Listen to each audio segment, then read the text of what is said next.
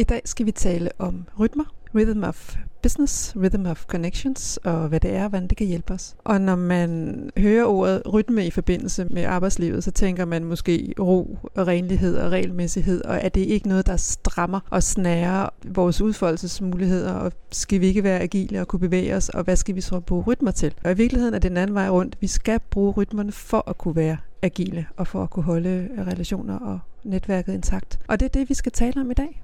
Tag en kop kaffe, og velkommen til Fremtidens Ledelse to go.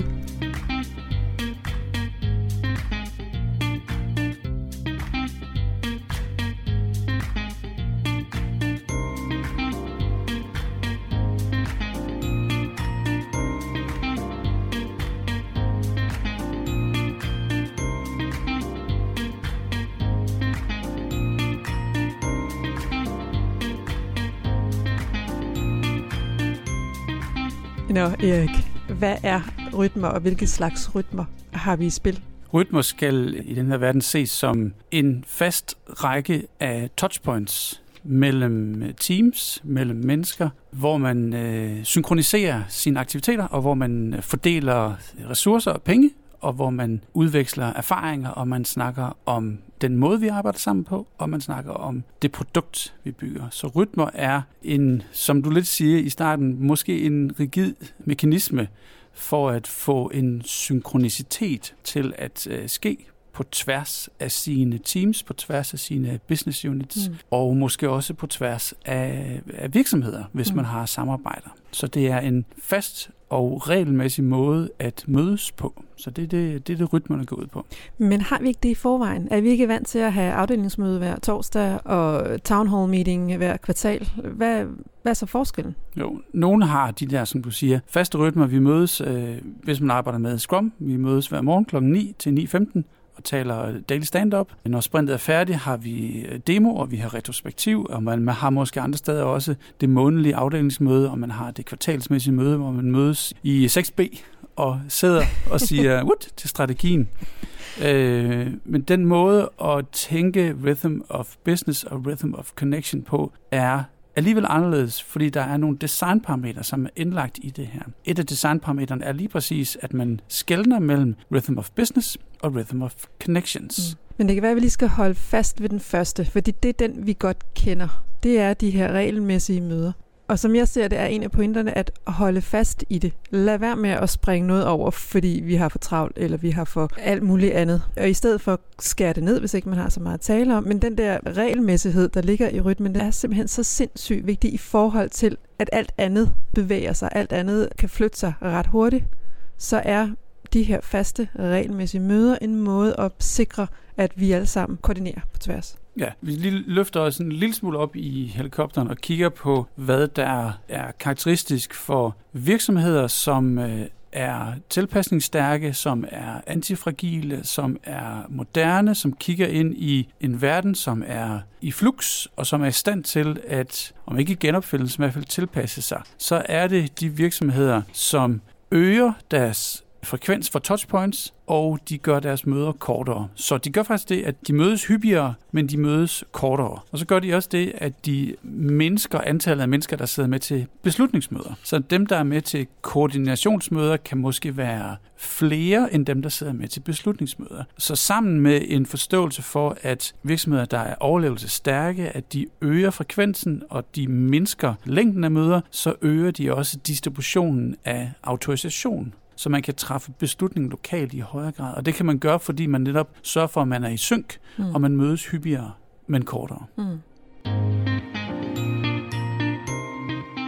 Rhythm of Business handler om at få distribueret viden, faglig viden, få ja. distribueret oplevelser, få distribueret mennesker og ressourcer, altså penge, mellem de opgaver, der skal løses, og mellem de teams, som står og skal løse opgaverne. Så det er sådan nogle koordinations-beslutningsfora. En af de ting, som er mest hyped i øjeblikket, er at snakke om økosystemer. Og en del af økosystemerne, en af de mekanismer i det, er netop at få håndteret værdikæden og få håndteret kerneprocessen, mm. når det foregår distribueret. Der er lige præcis det at få rytmen ind rigtigt i organisationen, nøglen for at få det til at ske.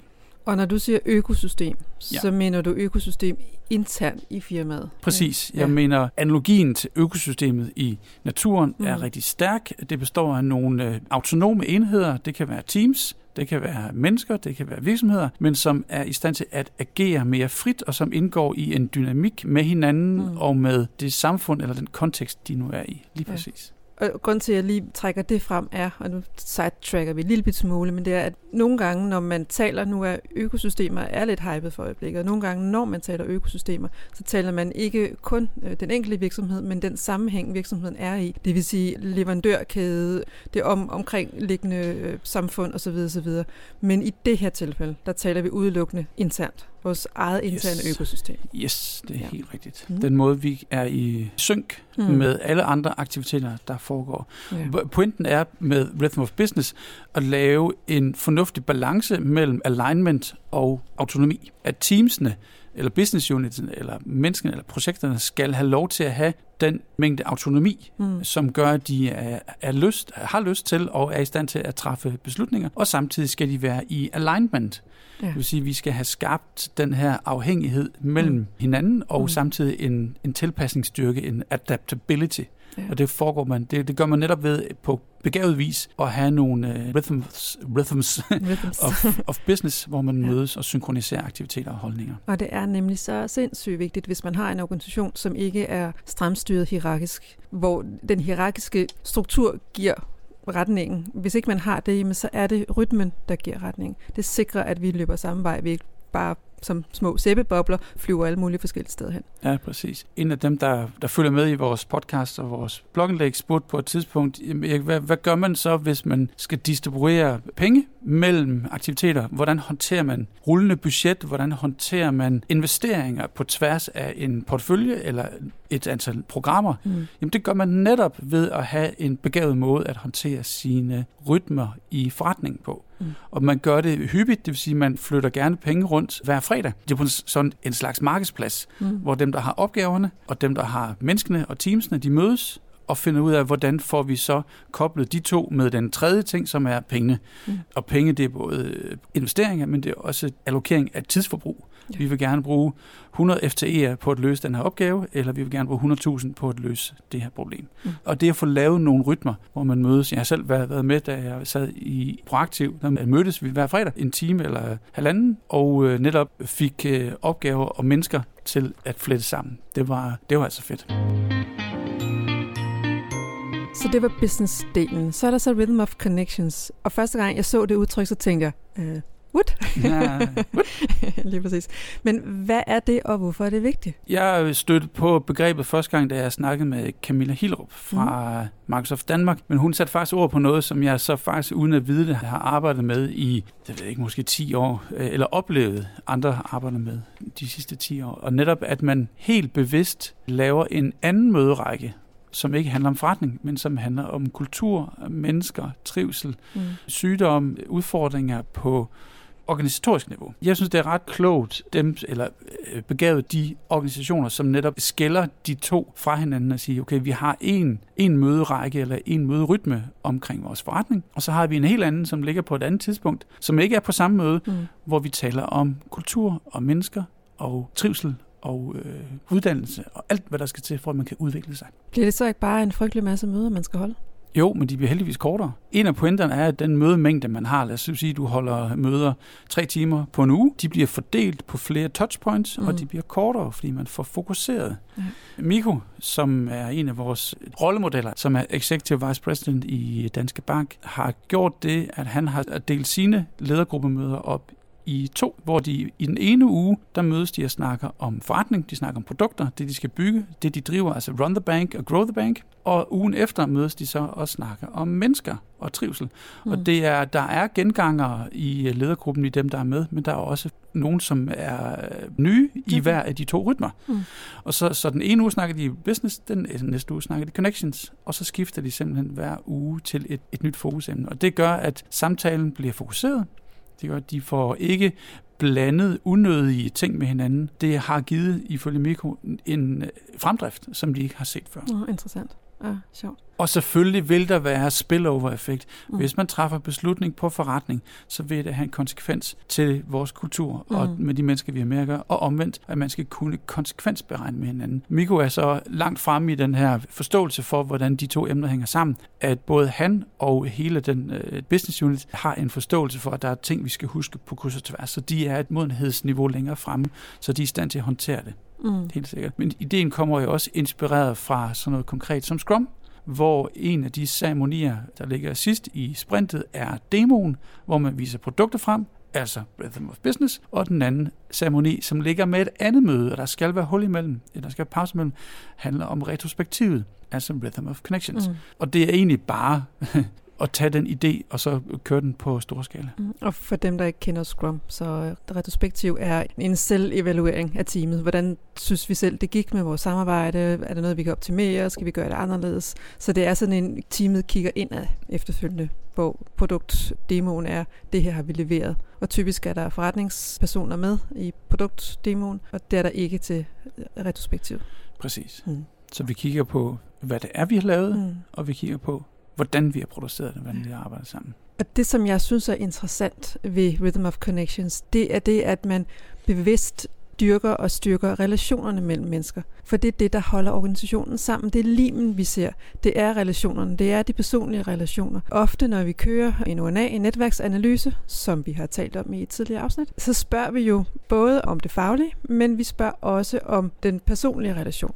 Og jeg vil sige, fire ud af fem gange, når vi spørger, der ser vi, at de personlige relationer, hvem taler du privat med i gåseøjne? Det kan bare være, hvem taler du fodboldkamp, eller hvordan har hunden det, osv. osv. Typisk er det dem, vi sidder lige ved siden af. Det vil sige, at hvis man så får nye pladser, jamen så er det nogle nye, man taler med.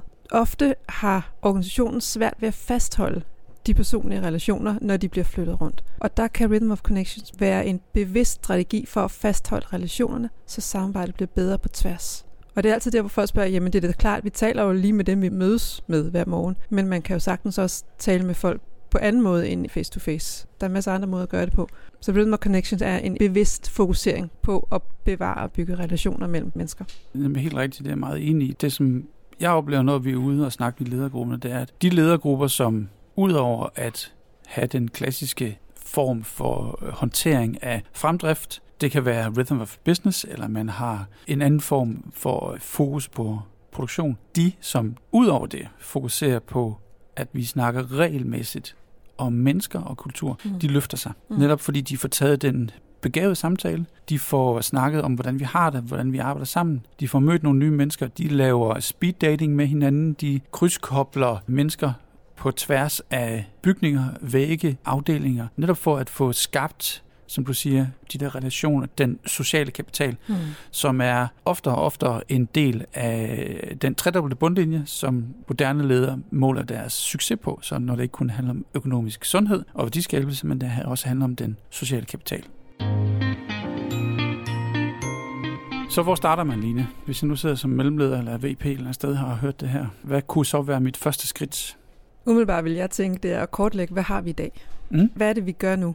Er det passende? Skal vi have mere? Skal vi have mindre? Skal vi skære ned på tiden? Skal vi ændre det? Er det optimalt? Mm. Både på Rhythm of Business. Jeg tror, det er det nemmeste at starte med den, for der har vi allerede det, noget. Det er vi også vant til. Vi er også vant til at have en eller anden form for kaskaderet balance scorecard, og så skal vi følge op på det. Den tror jeg, du er ret i. Det kan være, at man skal øge frekvensen. Det kan være, at man skal gøre møderne kortere. Mm. Det kan være, at man skal, det er nogle nye mennesker, der skal mødes, enten at træffe beslutning eller mm. koordinere. Men Rhythm of Business, det har vi trænet i et hundrede og halvtreds år. Så det ja. tror jeg, du er ret i. Der er sådan rimelig godt stillet. Ja. Men alligevel lige starte med at kigge på, hvad, hvad gør vi, hvad har vi? Er det ens over hele organisationen? Er der nogle teams, der ikke gør det, og andre, der gør det? Så sørg for, der er en eller anden form for ensartethed, så vi ja. kan koble de her rytmer sammen på ja. tværs. Jeg lavede en øvelse med en ledergruppe, hvor vi var de tre øverste niveauer afsted. Vi var, jeg tror vi var fyrre ledere, og hvor enhver af de her ledelsesgrupper, de så på en væg, på en stor post-it, der skrev de op, hvad der var for nogle aktiviteter og beslutninger, de traf i deres eget Rhythm of Business. Og da de så havde fyldt sådan en, en stor post-it med opgaver, så kunne de så give opgaverne til andre eller stjæle opgaver fra andre. Så vi begyndte faktisk aktivt at flytte beslutninger rundt fra de her lag, altså fra de her rhythms.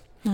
At sige, hvad skal træffes beslutning om hvor, og hvor, hvad behøver man ikke blande sig i? Og det var en rigtig fin måde at få koordineret og få lagt beslutningsrummet det rigtige sted, og sige, okay, der var noget, vi skubber op til ledelsen, eller noget, vi tager fra ledelsen, de ikke behøver mm. at sidde og bekymre sig om. Så vi laver en rytme, der passer med vores egen beslutningsrum og vores egen synkronisering. Så tænker jeg også, at der er måske meget god værdi i, og jeg har hørt eksempler fra enheder eller afdelinger og teams, hvor jamen, deres afdelingsmøde er to timer hver uge. Mm. Lige kigge ind i, er det den rigtige måde at bruge tiden på? Sådan helt lavpraktisk. Ja, good point. Lave sådan nogle principper for, hvordan vi gør det hos os. Ja. Er det de rigtige mennesker, der er her? Mm. Er det de rigtige ting, vi snakker om? Mm. Er det den rigtige frekvens? Ja. Er det den rigtige varighed? Ja. Oftest kan man halvere den tid, man bruger mm. på det, som minimum. Så det er Rhythm of Business. Ja. Hvad gør vi så med Connections? Hvordan kommer vi i gang med det?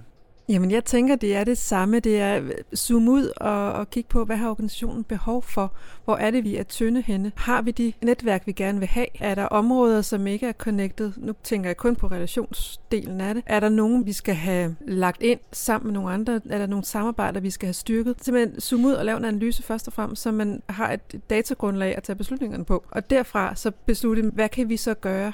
Små tiltag til at starte med, enkelte rytmer, lægge noget simpelt ind, og så bygge ud, at vi bliver klogere. Så det handler om at få kortlagt igen, hvordan ser vores sociale kapital ud internt, og så få dernæst så måske træne sig selv i, i ledergruppen, og i stedet for at stille spørgsmål, hvordan går det, så stille spørgsmål, hvordan har du det? Altså få åbnet for mm. en anden halvdel af mødet, som handler om, hvordan man som individ har det i forhold til ledergruppen, og hvordan ledergruppen har det med sig selv, mm. hvordan øh, samarbejdet foregår. Så dermed få plantet nogle frø og nogle simple målemetoder, eller et smilometer, eller teamtemperatur, mm, yeah. for at få snakket om, hvordan samarbejdet foregår, få lavet en keep and try, ikke på produkter, men på samarbejde, mm. og på hinanden måske. Og dermed få lavet en vane og en øh, legitimering om at snakke følelser og samarbejde, og hvordan vi har det med hinanden, og ikke bare det, vi producerer, mm. i håb om, at det kan smitte af. Og så kan man jo lave nogle greb og sige, okay, nu vil jeg gerne have, at vi som et eksperiment, det gør vi bare for sjov det her, eller fjollet, nu prøver vi bare af, at alle sammen nede i jeres lokale teams, så kører I smileometer fra nu til jul. Nu er det øh, slutningen af oktober, så det er to måneder. Jeg ved ikke, hvornår du hører den her podcast selvfølgelig, men at man i en afgrænset periode mm. prøver det af for at se, hvad nogle greb, hvor man eksplicit taler om samarbejde, hvordan det kan skabe noget nyt. Mm. Nu nævnte du eksemplet fra Danske Bank med, hvordan de taler samarbejde, men kan du uddybe noget mere? Hvad, hvad er det, man skal gøre? Hvis nu jeg sidder som V P et eller andet sted, hvad, hvad er det for nogle samtaler, jeg skal have, når det handler om connections med min ledergruppe? Det første, man skal gøre med at op med sig selv om, det, hvad vil man gerne have ud af det? Hvad er det for en værdi, man vil skabe, eller hvad mm. for et problem, eller for en mulighed, man vil øh, udnytte? Mm. Det er selvfølgelig en dialog, man har med sig selv, at man har med sin ledergruppe eller i sit team. Så hvad vil vi gerne opnå? Og typisk så vil man gerne opnå øh, større tryghed, opnå nogle bedre dialoger, man vil opnå en bedre debat, som ikke går på personniveau, men som går på samarbejde, hvor man ikke æder af hinanden, men man bygger hinanden op.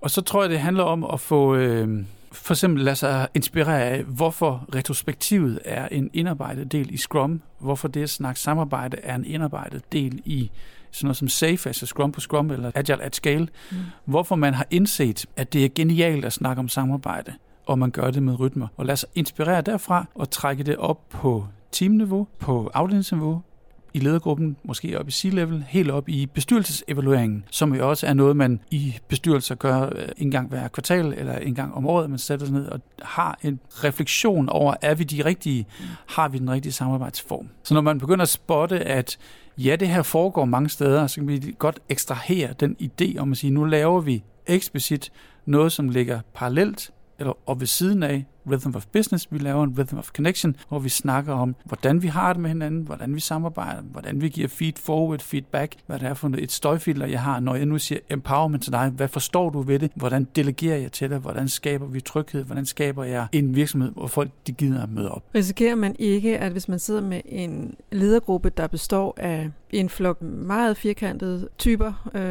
ingeniører eller økonomer, eller folk, som bestemt ikke synes, at følelser er relevante, når det drejer sig Om, om arbejde. Risikerer man ikke, at folk bare slår bak og siger, at det der, det der pis, det må jeg selv lægge ud med. Vi skal ikke tale om følelser, vi skal tale om vores produkter, og vi skal ud og komme i mål med det. Jo, det er bestemt en risiko, men hvordan den risiko så manifesteres, må du have nogle data på. Og før du som leder har indsamlet data, har for eksempel spurgt folk, hvordan arbejder vi sammen, hvad skal vi forbedre, hvad skal vi holde fast i, hvad skal vi udvikle, før du har den datamængde, så vil det være forkert at feje det af bordet. Mm.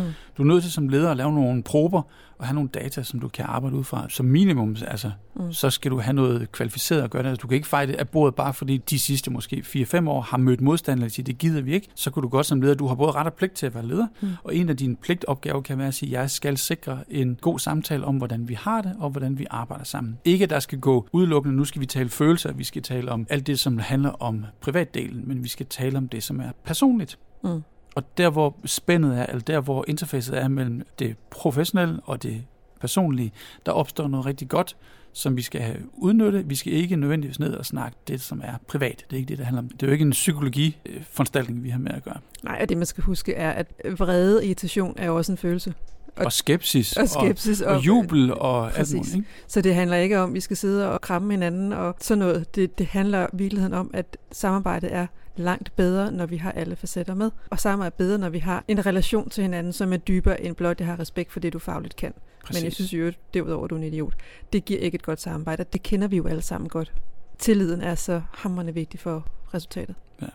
Good point. Lad os slutte på den. Mm. At tillid er den altomfavnende karakteristik for super gode ledergrupper og super gode organisationer. Trust er nøglen for at have den begavede samtale, for at lufte skeptisk, for at være bekymret og for at kunne tage nogle gode initiativer og lave nogle gode eksperimenter, som kan bringe dig ind i et stadie, hvor du er i konstant udvikling og hvor du er i stand til at holde dig relevant over for dine medarbejdere og over for dit marked.